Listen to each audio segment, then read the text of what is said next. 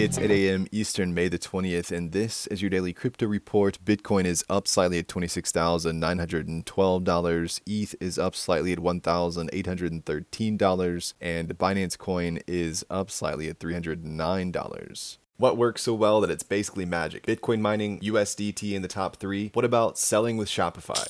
Shopify is the global commerce platform that helps you sell at every stage of your business. From launching your online shop to did we just hit a million orders? Shopify is there to help you grow. From their all in one e commerce platform to their in person point of sale system. Wherever and whatever you're selling, turn browsers into buyers with the internet's best converting checkout, up to 36% better compared to other leading commerce platforms. Sell more with less effort thanks to their new AI solution, Shopify Magic. My favorite thing about Shopify is no matter how much you want to grow, they have the solutions you need to take control and level up your business business. Shopify powers 10% of all e commerce in the US and millions of other entrepreneurs across 175 countries. Plus, Shopify's award winning help is there to support you every step of the way. Businesses that grow, grow with Shopify. Sign up for a $1 per month trial period at shopify.com slash DCR, all lowercase. Go to shopify.com slash DCR to grow your business, no matter what stage you're at. Shopify.com slash DCR.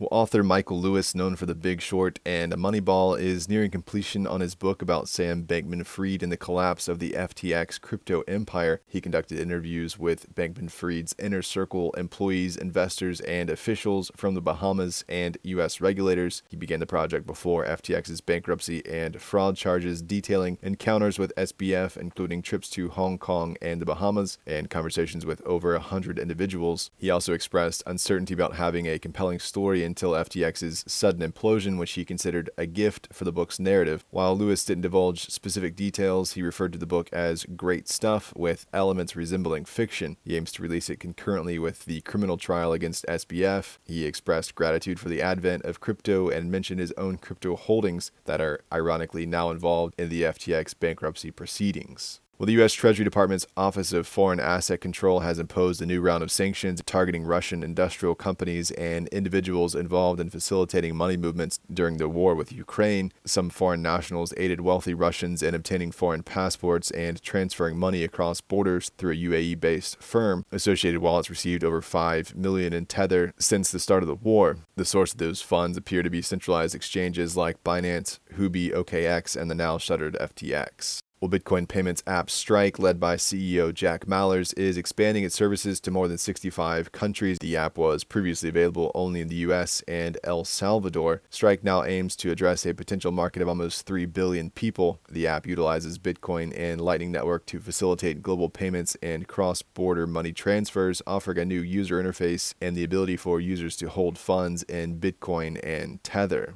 And finally, Swaprum, a decentralized exchange on the Ethereum Layer 2 network, has reportedly pulled an exit scam, taking around 3 million in user deposits. The PeckShield security firm conducted an on-chain analysis, discovering that around 1600 ETH was taken from their liquidity pools. The team withdrew liquidity and sold the native tokens. They are now essentially worthless. The stolen funds were subsequently transferred through Tornado Cash. Swaprum has deleted its social media accounts, but its website still remains active. There was apparently a hidden backdoor functionality in the smart contract, which allowed the devs to steal the user's assets. The incident unfortunately mirrors other exit scams. That's all for us today. Visit us at dailycryptoreport.io for sources and links, and listen to us everywhere else you podcast under Daily Crypto Report.